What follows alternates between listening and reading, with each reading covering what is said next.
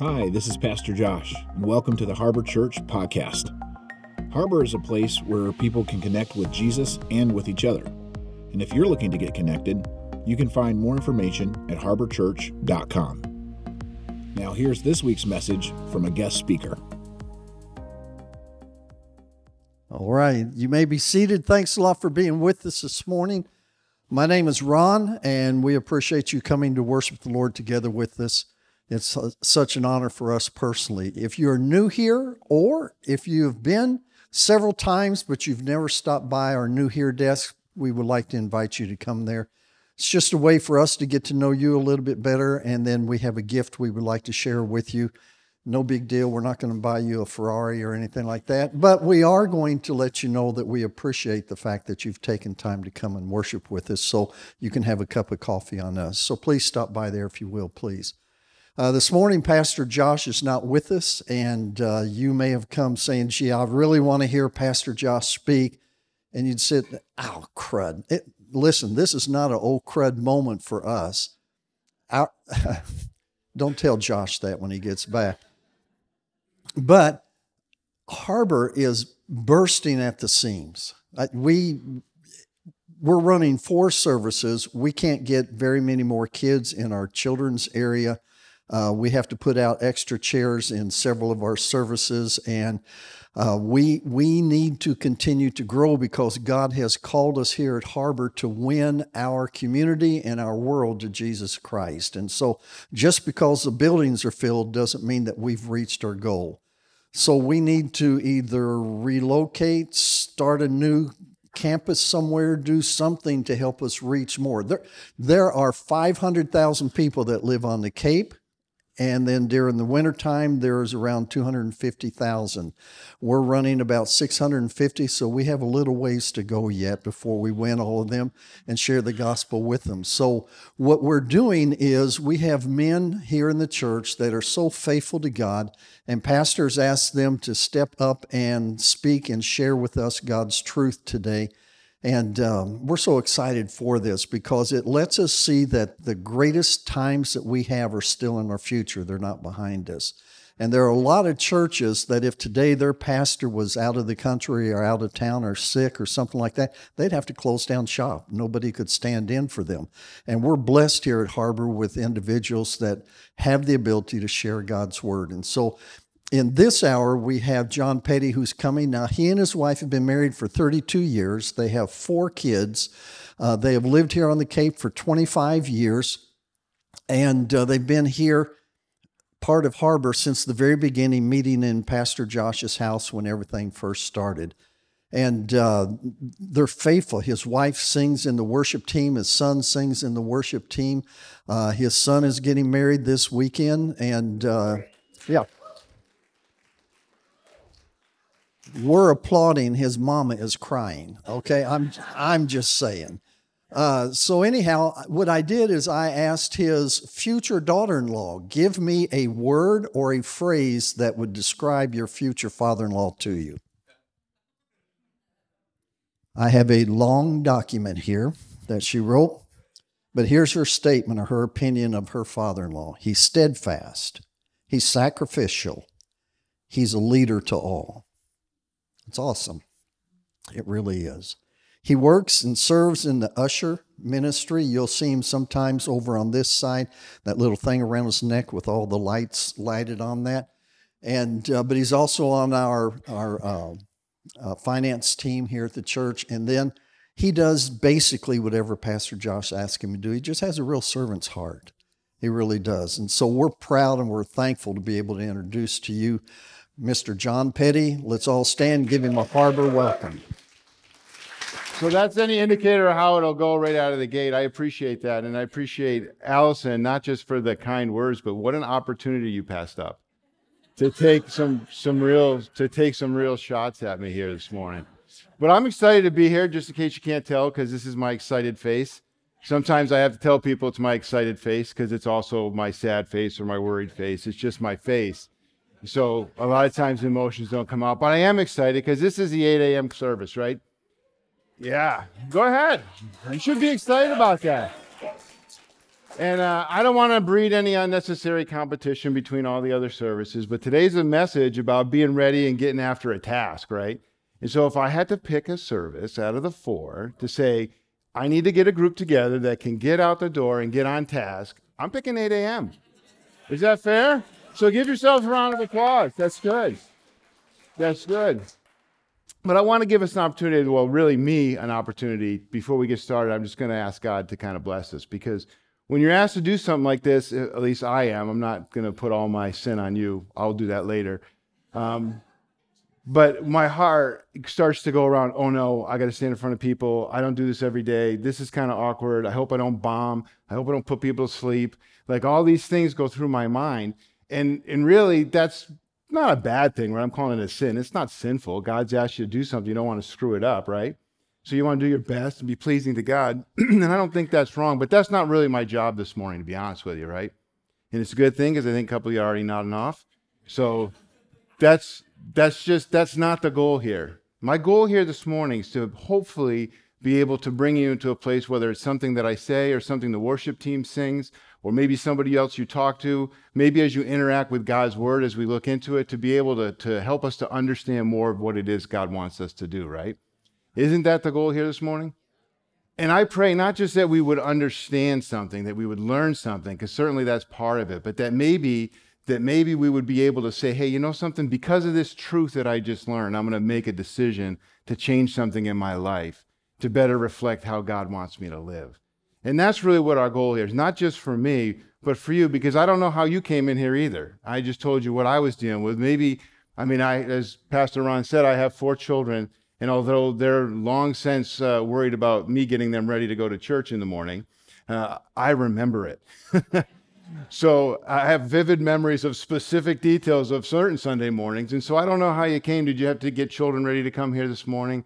Or perhaps you were driving here and you were arguing with your spouse or somebody else, right? Not that that ever happens on the way to church. I understand. Most of you are just singing hymns on your way here. But, or maybe you came into the parking lot and somebody made an offhand comment to you, or, you know, maybe you spilled some coffee on yourself. All these different things. I don't know. I don't know what happened to you this morning, but I probably you got some stuff going on in your head. Is that fair? And so just I'm going to ask God to pray and, and help me. I'm going to ask God to help and pray you. I know certainly you're not used to seeing somebody so handsome up here. It's not something you're used to. It could distract you. And so I just want us to stay focused this morning on what it is that God would have us to learn. All right. So we're going to look at the Bible just a minute. Let's just go to God in prayer if you don't mind. God, thanks for this morning. I do appreciate this opportunity to, to to be here, Lord, but I do, in all seriousness, ask you, Lord, to the power of your Holy Spirit, to help speak through me, help quiet my heart and all the distractions. I pray for the the group that's here who's committed the time to be here, Lord, that you would help them to fo- stay focused on your word as we look into it. And it's in your name we pray. Amen. So, like I said, this morning we're going to talk about a passage of scripture where it has a kind of call to action, this idea of like getting ready and getting after it. It's in Matthew chapter 9. It's just three verses. I think that's Josh. All he trusted me with was just three verses. Just take these three verses and don't screw up. But it's Matthew chapter 9, verses 35 through 38. If you have your Bible, you can read it. Obviously, it'll be up on the screen. Just in case you know, sometimes I might have to turn to do this because my eyes aren't what they used to be. So I might not be able to see the, the scripture back there. So don't let that distract you. But it says, Jesus traveled through all the towns and villages of that area teaching in the synagogues and announcing the good news about the kingdom. And he healed every kind of disease and illness. When he saw the crowds, he had compassion on them because they were confused and helpless, like sheep without a shepherd. He said to his disciples, The harvest is great, but the workers are few. So pray to the Lord who is in charge of the harvest. Ask him to send more workers into his fields. And so here's a message that Jesus is speaking to his disciples, a little backdrop about this. So, Jesus, this is a time where Jesus is on his earthly ministry, they say, right? And so, what does that basically mean? It just, this is the time where Jesus was, you know, doing stuff on earth. So, Jesus, they believe, lived to be about 33 years on earth. And most people, whether you're familiar with church or not, you're familiar with the birth of Jesus, right? The story of his birth in Bethlehem, the manger, the nativity scene. We get most of the details. They're not necessarily scripturally true most of the time when we tell the story, but if you look at the Bible, most of us are familiar with the story of Jesus' birth. There's other accounts in the Bible where Jesus was a little boy and one where he was a, a teen. But most of what we learn about Jesus' time on earth was just this last three years of his life. And so this passage in Matthew is really more toward the end of that time, was he's been going in, as it says, and if you go back to verse 36, when it, or 35 rather, it goes back to the time where Jesus was going through towns and villages and preaching and teaching. And that's what he, he that's basically what he was doing. When you say, what did Jesus do for his ministry? What was his ministry? Going to towns and villages and doing what? Teaching and preaching and healing and doing miracles. And he was he had a specific message. And looking at that passage, what was Jesus' message that you see there. And don't worry, I'm not going to call out on you. I'll answer it for you. Jesus was going from town to town, and his constant message was teaching the good news about the kingdom. Good news about the kingdom. And what is the good news about the kingdom, you might ask? You're a very bright group. I appreciate you asking.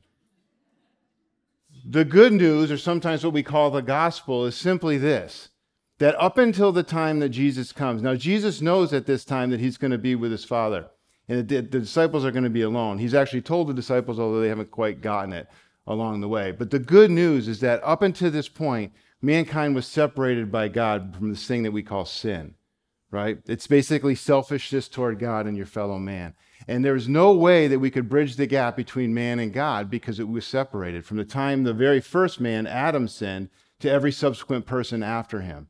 And so Jesus' message was, and they would have understood that he was the Messiah, the promised one to come that was going to bridge this gap and, and, reunite mankind back to God so that they could be in kingdom with him forever and enjoy him in eternity.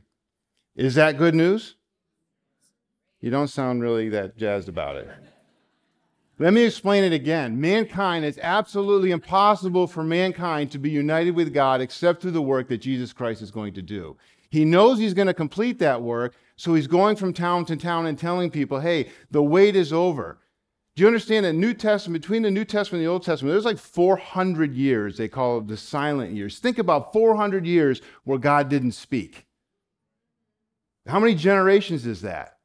And then enter Jesus' ministry, and he's going from town to town, and he's doing these things. He's saying, I'm the one you've been waiting for. I'm the one that you, all this time, and I will reunite you with God in heaven. You now have access to God. That's good news. And not only that, that the people in his time, obviously, that carries through to us, but all of the things he was doing, the healing and the miracles, all authenticated his ministry. It's one thing if I tell you, Jesus is the way, the truth, and the life, and no one comes to the Father except through him. When he tells people and he raises dead people back to life, when he heals sicknesses, when he takes and turns and casts out demons, he authenticates his ministry every single time that he does that. Not that he needs to, but he has the power.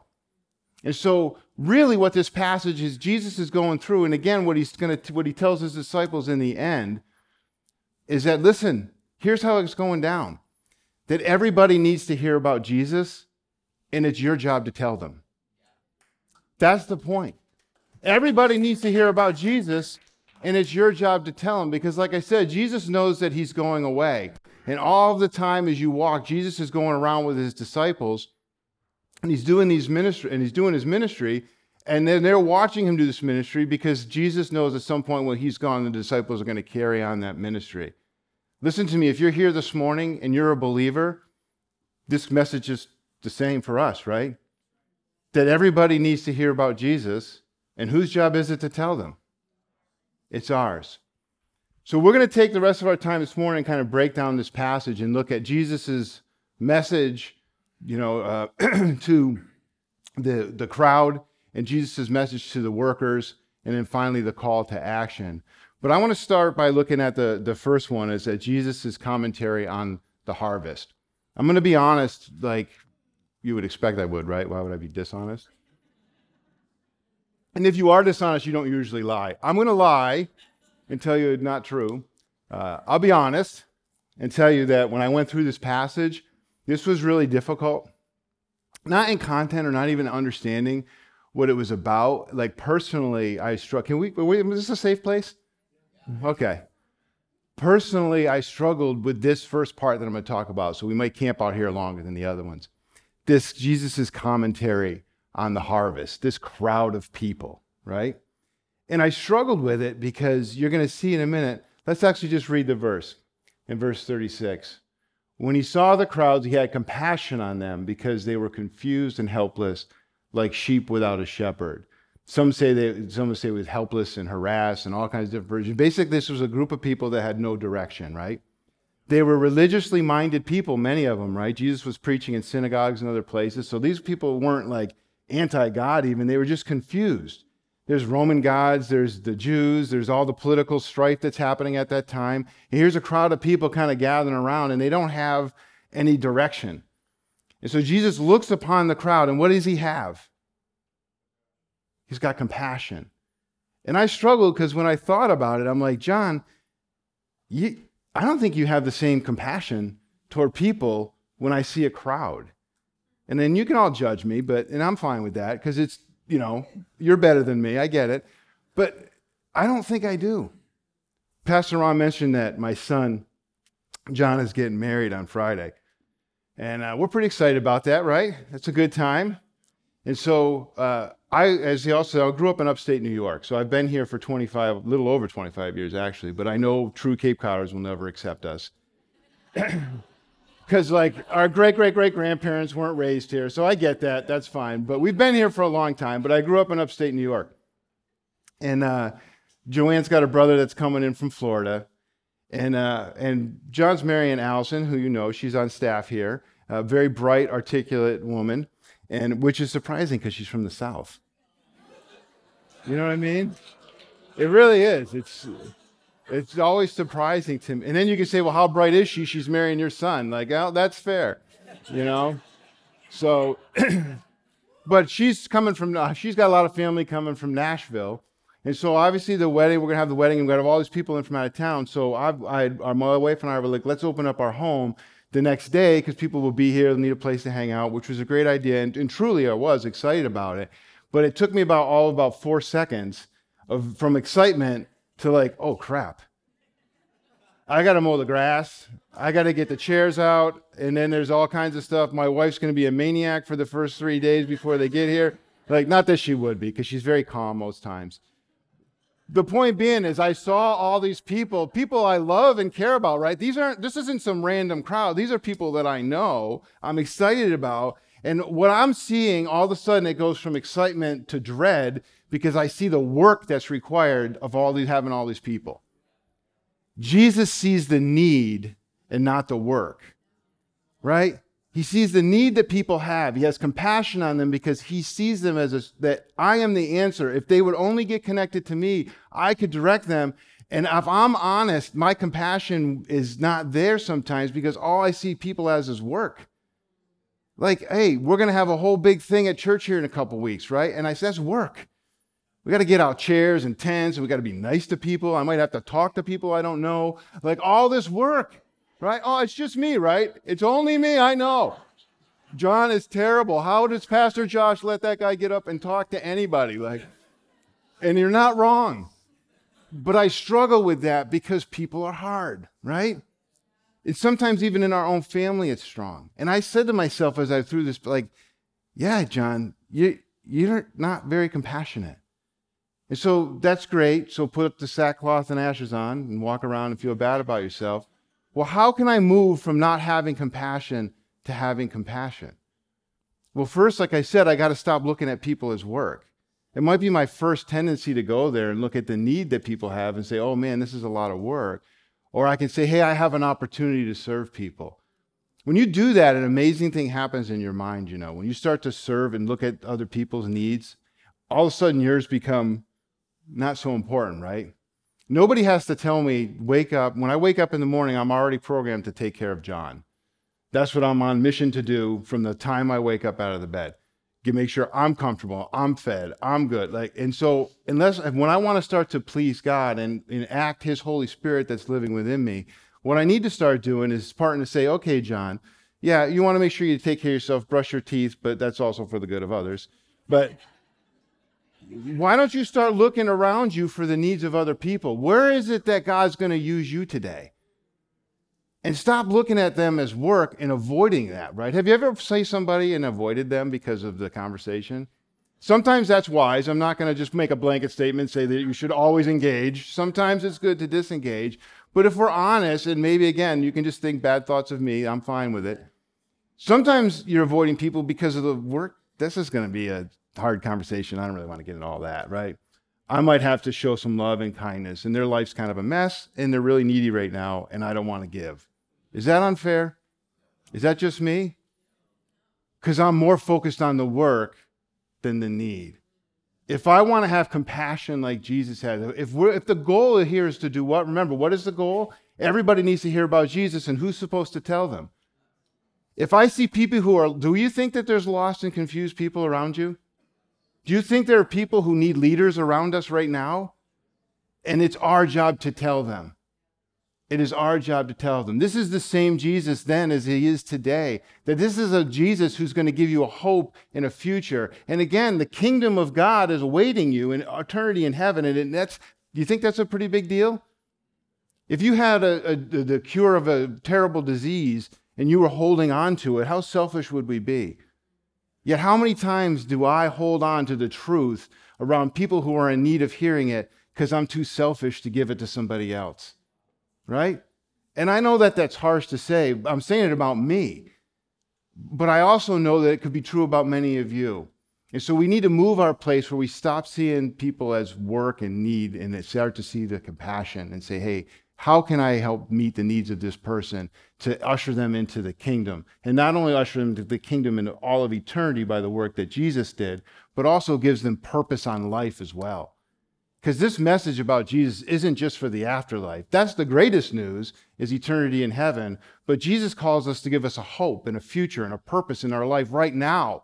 We don't have to wait to go to heaven for that. And the people around us need to hear that, and we need to tell them. Another thing I see in this message, uh, this passage, is not just that the lack of compassion that, that I might have towards you, or how do I get compassion? And the other one is just the reliance upon uh, God's Holy Spirit and talking about how do I get compassion if I'm struggling with compassion. Because you can say, sometimes people say, well, I'm not really a people person. You ever heard that before? Have you ever said that before? Listen, this is a safe place. You already told me, so I'm going to come out. I'm going to come out. So you can say I'm not a people person. Some people are energized by being around large crowds of people, right? And some people are depleted. But that's your personality. And I'm not going to, I'm not trying to say that that's not true because def, that's definitely true because I know because I'm not necessarily a people person. But just because you're not a people person doesn't mean that you can't be compassionate and be energetic when it comes to serving the needs of others in this crowd. And by the way, all you people, people, right? Those people energized by the crowds. Just because you love being around people and you get energized by crowds of people doesn't mean you're compassionate. Right? You love being around people, but that doesn't. I've been around a lot of people that love to be around people, and they're kind of mean sometimes. They're mean to other people. You like being around them, but you're not always loving to them. And so this isn't a, I'm trying to make the point that for, for us to learn how to be compassionate like Jesus, we need to not stay in our lane of who we are. We need to focus on who God's going to make you. And so you might not be a people person, you might be an introvert, or you might be an extrovert, or wherever you are on the spectrum of personality. God gives you the Holy Spirit when you make a decision for Jesus Christ, who's going to take the heart of stone and give you a heart of flesh. He's going to remove you the way you are and give you the way He is. We just have to be obedient to the call. So we start to step in the direction God asks us to do, and His power will transform us from the inside out, from somebody who's selfish and focused on only the work that it takes of people to someone like Jesus who can focus on the needs and be compassionate in people. And so my challenge to you is say, what are you doing throughout the course of your day and so look at the schedules that you have. By the way, your schedule and your bank account is the best way to show you what you love. And I'm sorry to say it, even with my own life at times. And I look at my schedule and I'm saying, man, it seems like you're too busy to do this talk about Jesus thing. But what if I don't have to change anything in my schedule? What if I just took that same attitude and said, you know what? Instead of focusing on me during all these tasks, let me use whatever I have to do. It doesn't mean like I got to block out Saturday from 7 to 4 to talk about Jesus. I don't think that would be the right move. I think the right move is to look at all of the calendar and all of the thing you have to do and say, God, with all of the activities I have, where are you here? Where is the need here? You're going to come into contact with a lot of confused and harassed and helpless people. But are you going to be focused on the task that you have to do, or are you going to be focused on the person? And God didn't create us to do tasks. He didn't. He didn't. If there's one task He did, if you want to call this a task, this is the task He created you to do to tell other people about Him and to show love to His people. And that's what I need to start to focus on. So don't necessarily have to change my schedule, but maybe this week just take, not just this week, but maybe in general, I start to look at the things ahead of me, not just for what I have to do, but who I'm doing it with and who I'm doing it for. The next time, the next part we're going to talk about is Jesus' is uh, critique of the harvesters or the, the harvest. And by the way, they would have known what this harvest was. I don't know if you grew up, I didn't grow up on a farm. so a lot of the farming analogies get lost on me. But I do know what a harvest is. And so the crowd that he was talking to, this idea of a harvest, is basically talking about the people of God that are going to be brought to the kingdom of heaven. This is the harvest that he's talking about. And he critiques the harvesters, um, which are the people who, that's the believers who are charged with going out and telling other people about Jesus. And I wouldn't necessarily say it's a critique, it's just more of an observation. Um, but I guess it's kind of a critique. I don't think it really matters. Do you? Let's just move. So, Luke chapter, we're going to go to Luke and look at that. And this is Luke chapter 10. It says, The Lord now chose 72 other disciples and sent them ahead in pairs to all towns and places that he planned to visit. These were his instructions to them. The harvest is great, but the workers are few. So pray to the Lord who is in charge of the harvest. Ask him to send more workers into the field. What do you notice that how is Jesus sending out the harvesters? You can say out loud, it's okay. No one will get in trouble. In pairs. Did they go alone? No. And so that kind of stands in the face of rugged American individualism, doesn't and so there used to be a phrase called Lone Ranger Christians, right? And then I realized, I think it was Pastor Josh or maybe Pastor Ron who did a message one time referring to the Lone Ranger. And I realized there's a lot of people who have no idea who the Lone Ranger is. And so I was a little bit bothered by that, to be honest with you. Like, how do you not know who the Lone Ranger is? And I'm like, well, that was an old show when you were a kid. And some might say that I was old. They'd be wrong, but they would say that. So the, you may not know who the Lone Ranger is, but you kind of get the idea what a Lone Ranger Christian is just by the name, right? A believer all by themselves. And if you don't know who the Lone Ranger is, you can Google it or you can find an old guy. Um, 8 a.m. service on Sunday, good chance to find an old guy here, just saying. So, but the idea of being a Lone Ranger Christian, this idea of trying to get through life by yourself, all by yourself, like I'm the guy, like I can do it all alone, you know, and I get that, right? I like kind of like that idea myself. Like I don't have to interact. I can just do this thing about telling people about Jesus. I can tell people about Jesus. I don't need to do it two by two or with 72 other people. Why would I do that? Well, the problem with that, well, number one, the biggest problem with that is that you'll find that nowhere in Scripture. You won't. This idea of working it alone, going it alone, you, that's not scriptural. That's not what God calls us to do. Think about Jesus' example, right? Jesus is God walking on earth and chooses to do ministry with 12 other people. Why would Jesus, does Jesus need people to help him? no. Well, I think part of the reason he's doing it is obviously he's training them because, like I said, he knows he's going to go away and then this is going to be their ministry to do. So part of it is training, but I also believe, just from we see in other areas of Scripture, for one, Jesus loves these men and takes and, and, and cares for them, but Jesus is modeling out for us how ministry is done. It's not a solo act, right? You just think about it, right? The, the harvest is plentiful, right? And I don't, again, I apologize about farming because I don't know a lot about it, but I will say there's more than one kind of harvest, right? There's more than one kind of grain. Like if you were a grain, what kind of grain would you be, right? I'd probably be like a vanilla bean, right? That would probably be me as a vanilla bean. I don't even know what that is. I don't even know if beans grow in a harvest. But the whole point I'm trying to, the point I'm trying to get is that there's variety, right? There's a variety of harvest. Why are you laughing? Because I said vanilla bean? Whatever. It's, I'll say some are rye and some are barley. You can figure out, and some are wheat, whatever, whatever you might want to be. But the, I'm trying to get you to understand there's more than one kind, right? And so if only one person is doing the work of the ministry, it's not going to be appealing to everybody, is it? And so if we're doing it right, the harvest is going to be multi-grain, right? that we're going to need lots of different people and lots of different flavors. And all of a sudden, it's not just about you.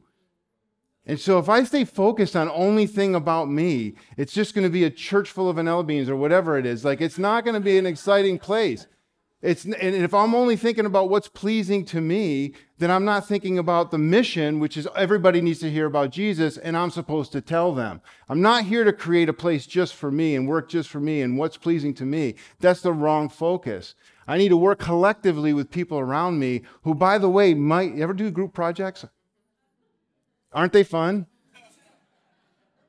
What if there was a place? Now, just work with me for a minute here, and I know it's early, but go, go, go with me to the place, right? This magical place. If there was a place where we could gather a group of people around who were different, who had different abilities, different talents, different giftedness, but were all centrally joined through the power of one spirit, and they had somehow come together on a regular basis to tell other people about Jesus. Could you imagine if there was a place like that?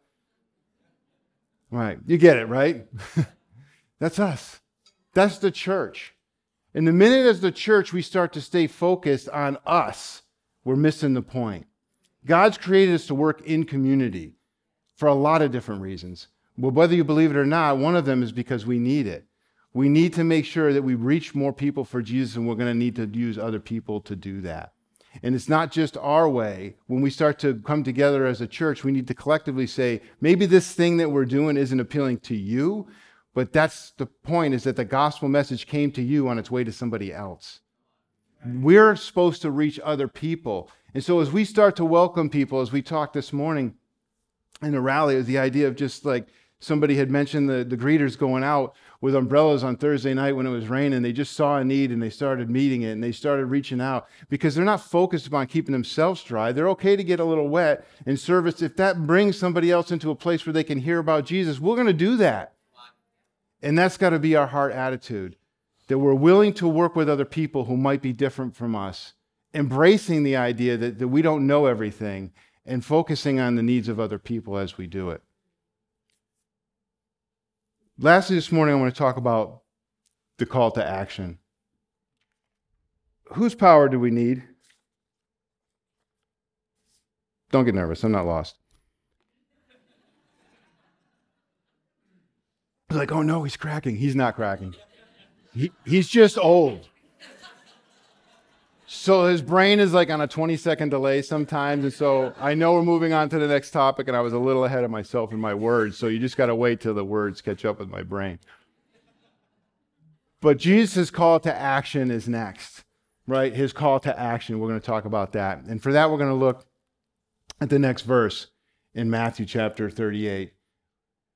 One of the things I kept going through with myself when I was looking at this passage is like, okay, how come there's so few workers?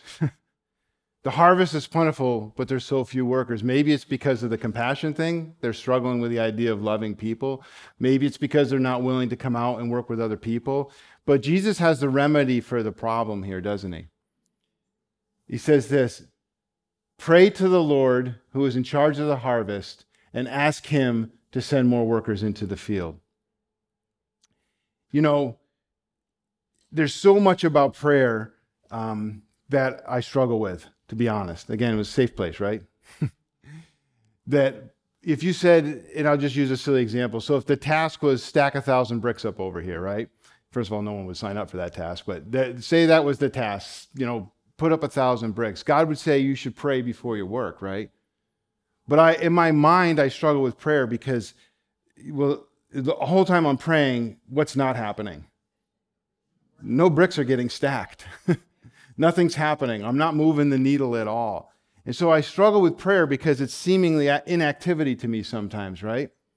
And so I would like, and also it's kind of counterintuitive, right? We're like, okay, we got to go, we got to get after it. So it's there's a time thing, there's this expedience, there's this whole idea of like visible, like even not even just so other people see, but even so I feel accomplished, right? I like to complete tasks. I don't know about you. It brings some sort of you know, pleasure to my mind that says, oh, you did something, you feel good about yourself today, or you did this or you did that. And so putting prayer in the mix of that, it seems sometimes like, oh, wait, don't do that. And I know many of you, have, and, and, and I mean this sincerely, many of you have seen the power of prayer displayed so many times that you're just like, yeah, I'm going there first every time.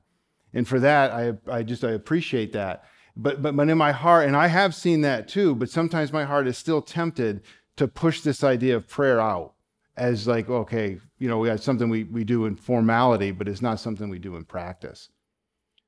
Where's the power coming from? It's coming from God. Who can change one human heart in here? Is there anybody here who has the power to take a heart of stone to make it a heart of flesh? Is there anybody here who has the power to make somebody understand something that they don't understand? Is there anybody here who, in and of their own power, can change their very nature of who they are? No. But who can?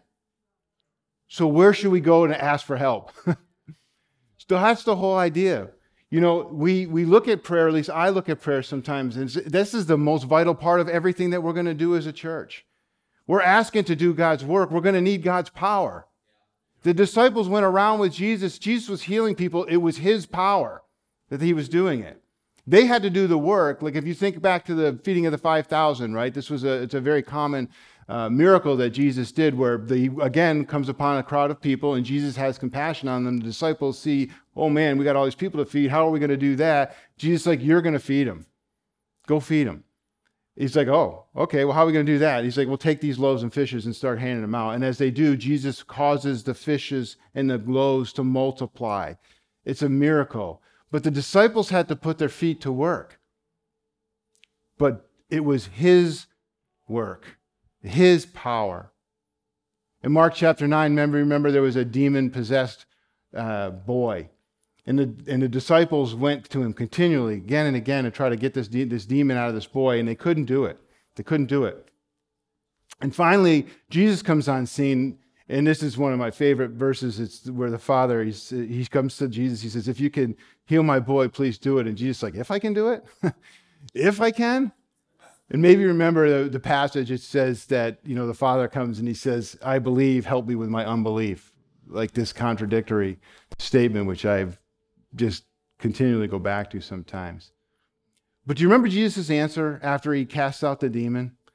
After he casts out the demon and, and all the stuff gets settled down, and Jesus has this amazing display of his power, he gets brought, all his disciples start gathering around him again, and they're like, Man, Jesus, we've been trying to get that demon out. How the heck did you do that? And he's like, Well, this is the only one that comes out with prayer. All of the things that we need come from God's power. Everything that we do for God, we need His power.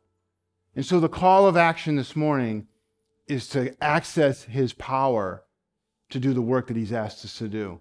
If everybody needs to hear about Jesus, it's our job to tell them. Listen, there's only two groups, according to this passage. If we look at this passage, there's only two groups in here this morning people who need to hear about Jesus and who need to understand that He is the way and the truth and the life, that He is the Savior, that He is the one who will make the crooked things straight for you. He's the one who will bridge the gap and connect you to eternity in heaven forever. He's the answer for your marriage. He's the answer for your addiction. He's the answer for whatever ails you. I promise you. I'm not just talking that. I'm telling you, I've experienced the love of Christ on my, in my life on earth to give me direction and hope and a purpose. He is the answer. And maybe you're at a place this morning where you haven't made Jesus the Lord of your life. You're, you're part of this potential harvest, these people in this group that need to hear about Jesus. You need God's power to make that choice. And so pray to the Lord of the harvest this morning that you would make that decision. And there's another group of people in this group. And I can, by the way, I can't tell. Maybe we should ask the people before they come in and give them different colored T-shirts. This guy said, "Do you think that?" I don't think that's a good plan, but I can't tell. I seriously, I can't tell. And so, and there's a lot of people who may think that they have a relationship with God, but in either case, if it's your job to tell people about Jesus, and you want to do the work of Jesus and you want to try to have a heart of compassion and you want to try to get connected with other people who don't think and act like you and you want to serve people and make changes in your life, you need God's power too. And we need to pray for that. So we're going to close out by that. If I could just leave you with one thing in this idea of telling other people about Jesus, it would be simply this that God wants to make this a priority in your life, that the time of the harvest is now, but not forever. I'll say it again the time of the harvest is now, but it won't be forever. This is the most important message that people will ever hear on the earth. Period. That Jesus loves you, He died for you, He paid the price for your sins so that you could be connected with God in eternity forever. There is absolutely nothing more important than that. I pray this morning for us, whether it's the first time we've heard that message or it's our job to keep speaking that message, that we would be reminded how important and serious it is through the power of the Holy Spirit. Let's pray. God, I do thank you this morning. Lord, I thank you for the opportunity to be here. Lord, but mostly I thank you for the work of your Son, Jesus Christ. Lord, I thank you, Lord, that you didn't leave me lost and abandoned and confused, that I was part of a crowd at one time, Lord, that didn't know you and was lost and needed a shepherd. And Lord, I'm so thankful that through your power you transformed my heart and brought me into a place of understanding. And Lord, I so thank you for the people who gave me that message and who loved and cared for me enough to show me the way.